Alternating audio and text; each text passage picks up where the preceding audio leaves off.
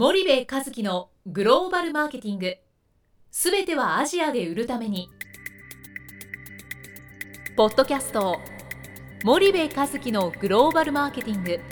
すべてはアジアで売るためには過去10年間で1000社以上の海外展開の支援を行った森部和樹がグローバルマーケティングを分かりやすく解説します。グローバルマーケティングとは世界のニーズに応えて利益を上げること。アジアで売るためにはものづくりプラスグローバルマーケティングを武器とした戦略を持たなければなりません。日本には素晴らしい企業が多く存在します。その企業とともにアジア市場を目指したい。再びジャパンアズナンバーワンと呼ばれる時代を作りたい森部一樹はそんな思いを持ちながらこの番組を皆様にお届けいたします。こんにちはナビゲーターの東忠夫です。こんにちは森部和樹です。じゃあ森部さんあの、はい。今日も南アフリカうん。なんですけど、うん。まあ実際に、えまあ、森部さんもツアー行かれてるじゃないですか去年とえかにはいはい。で、まあ、まあそもそも南アフリカってええ。行って楽しいんですかみたいなはい。話をはい。疑問を抱いてる方が結構いらっしゃると思うので、はい。その辺ちょっとアジアから離れてしまいますけど、はい。語っていただければなと思うんですが。えっとですね、えー去年一昨年か。一昨年東が行ったんだよね。米倉先生と。で去年米倉先生からフェイスブックで「森部君南アフリカ行くぞ!」って突然メッセージが来てね。えー、と思ったのよ。で南アフリカってその今の僕のビジネスとちょっと遠いじゃない。はいはい。アフリカないことはないけど南アフリカを本格的にやるお客さんってそんなにえー今現状ねうん。じゃあいるかっていうといないじゃない。うんうん。で去年の段階で「えー、先生何言ってんだこれ」と思って もうあの正直乗り気じゃなかっただっておお金かかるしね。そうです。ねうん、おいでもうもうあもう先生言うなら分かった。付き合うよぐらいのはい。イメージで行ったんですよ、はい。しかも僕団体行動苦手だしね。はい。もうなんか知らない人と1週間も そんな南アフリカ行ってねなんか授業を受けるとかねうんまあいろいろあるわけですよ。そのあのでまあ乗り気じゃなく成田空港行ったわけですよ。はであのまあ案の定知らない人がいっぱいいて,、うん。いてさ、当たり前ですうん、でまあ憂鬱だなと思いながら、まあ行きましたと。はい。で行ってえっとねまずちょっとそのビジネス的な感覚のお話からするとまあ南アフリカを舐めてましたとうん。いうのがまあ一つなんですよね。うん。で行ったらそのななんだろうな僕の想像していた南アフリカとはだいぶ違った。うんうんでものすごい近代国家ではいまああのアジアの国々はもうやってほどこう言ってるわけじゃないですか。ですね。う基本的にアフリカっていうとそれより格下みたいなイメージがあって、うん。まあ、南アフリカとナイジェリアはそこそこ進んでるっていうのはまあまあ分かってはいるものの、そこをマーケットにするっていうことなんてまだ10年先だよねぐらいのイメージでいたんですよね。でそれがまずこうついた途端に、えー打ちのめされたと。であの近代的なんですよもう空港から街から全てが南アフリカは。で結局じゃあ詳しくそのマクロ的な数値を見ていくとね1人当たりの GDP がナイジェリアの方がちょっと高いんだけど、まあ、世界で85位で今6621ドルぐらいなんですよ。はいはいで中国が83位で6958ドルなのね。うんということはもう中国と大して変わんないんですよ1人当たり GDP で見ると。うんで中国ってあれだけ膨大な広大な土地の平均のその13億のえー平均があー6958じゃない、はいそうすると南アフリカの6621ってものすごく限られた土地の中でうんうん。その平均値なのでね。はい。これひものすごく面白い市場だなと。うんうん。で当然そのスーパーリッチって言われるようなね、まあ、中国でも存在しているような人たちもいればブラックダイヤモンドって言われるような層もいてはい。でさらに、えー BOP という貧困層もいるわけなんですよね。であのすごく危険なイメージとかもあって確かに危険な場所に行っちゃうとすごく危険なんだけども、あの基本的にはそのヨーロッパとねオーストラリアとはい。なんかアメリカを足したみたいなそんな街なんですよ。うん。で白人も非常に多いしこのマーケットってすごくいいアジアの小国1カ国よりも全然ビジネスとして面白いなっていうのが、まあ、最初の印象なんですよね。確かに遠いよ。う確かに遠いんですけど消費マーケットとしては十分成り立っていて、はい。で結局その消費財なんかのお話で言うと近代小売もたくさんあるしねモールなんかもものすごくでかいし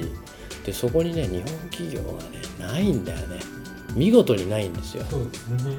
で中国とか韓国台湾は出ていると。でそういう中で並行輸入品が一部こう入ってきてるんだけども、うんはい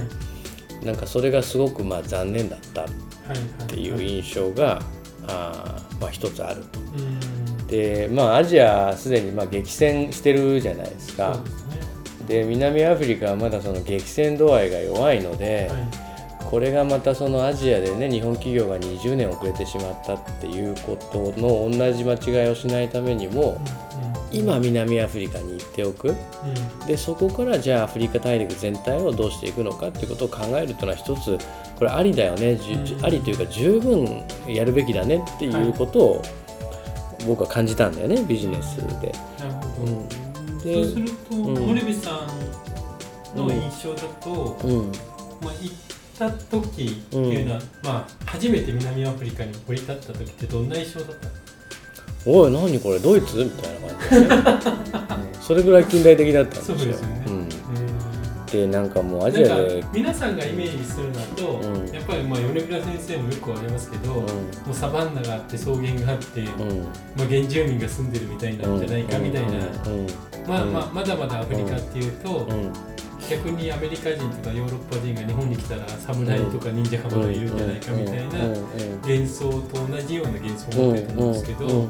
そんなことは、全くないうんで南アフリカはやっぱ、まあ、白人の世界うん、だから白人のその国という印象がすごく強くてで近代的なその白人が住んでいる居住区と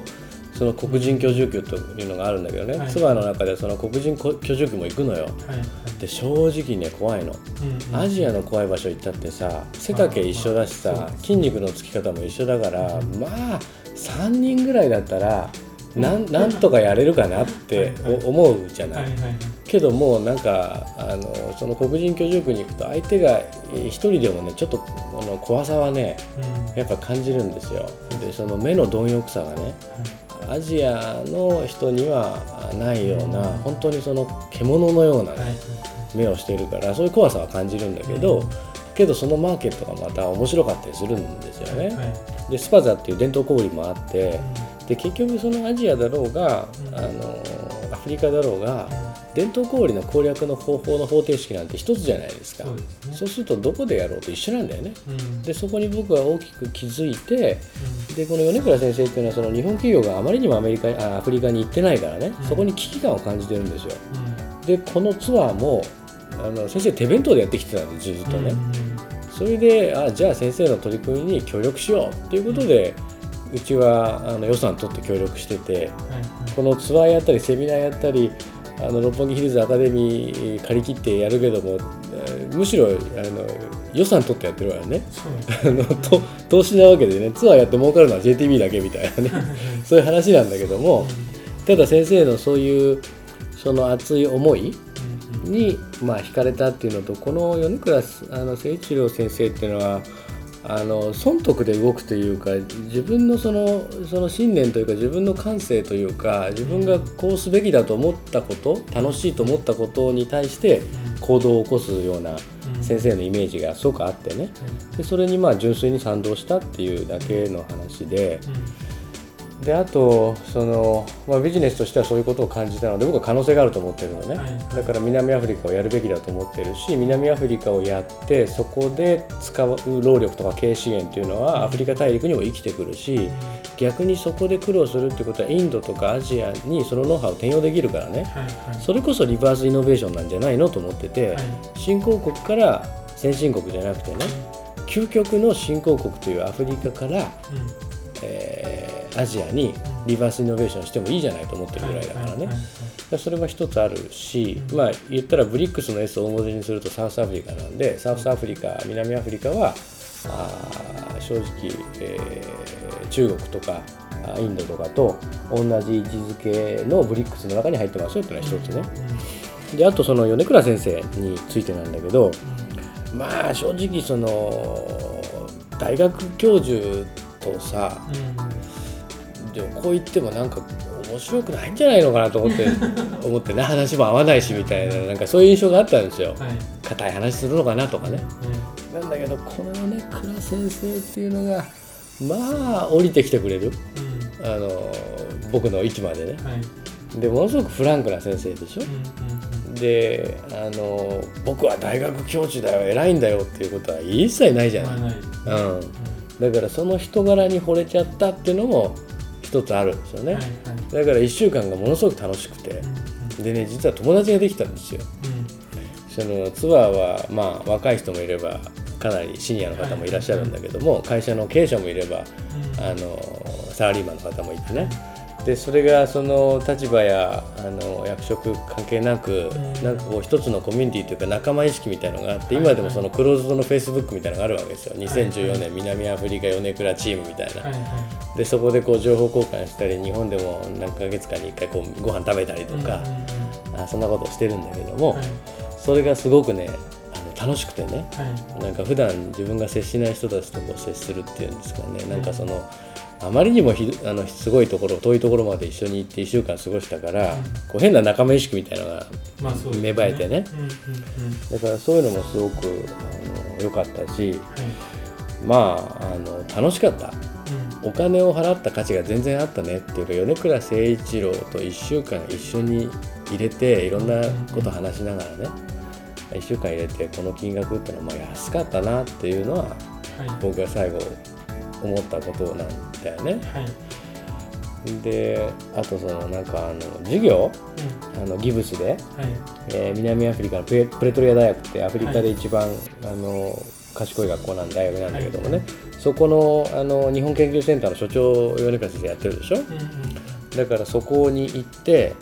えーと、講義を受けるんですよ、はいはい、それで僕40じゃない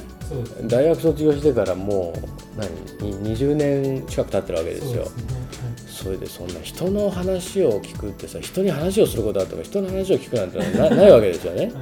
でそこでこう話を聞いて授業を受けてなんか学生な感じ、でそれがねすごい楽しかったのね。であのアフリカの BOP ビジネスの,、まあ、あの第一人者で。あのタシミヤ先生イスマール先生っていうのがいるんだけどもね、うん、えー、BOP ビジネスの専門家、はい、この先生がね白人なんだけどねスペイン系の白人で、まあ綺麗な先生なんですよ。でこの先生の話をね、こう聞いてね、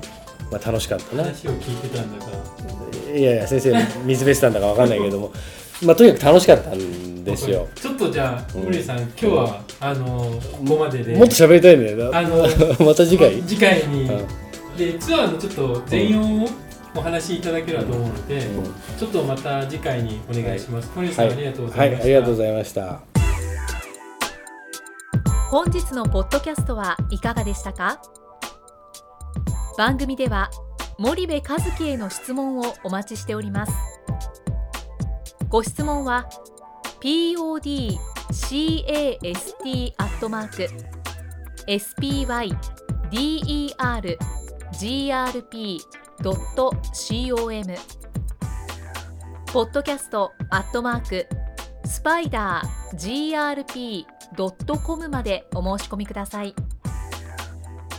たくさんのご質問をお待ちしております。それではまた次回お目にかかりましょう。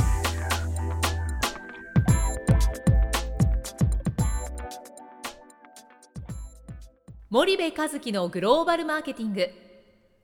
この番組はスパイダーグループの提供によりお送りしました。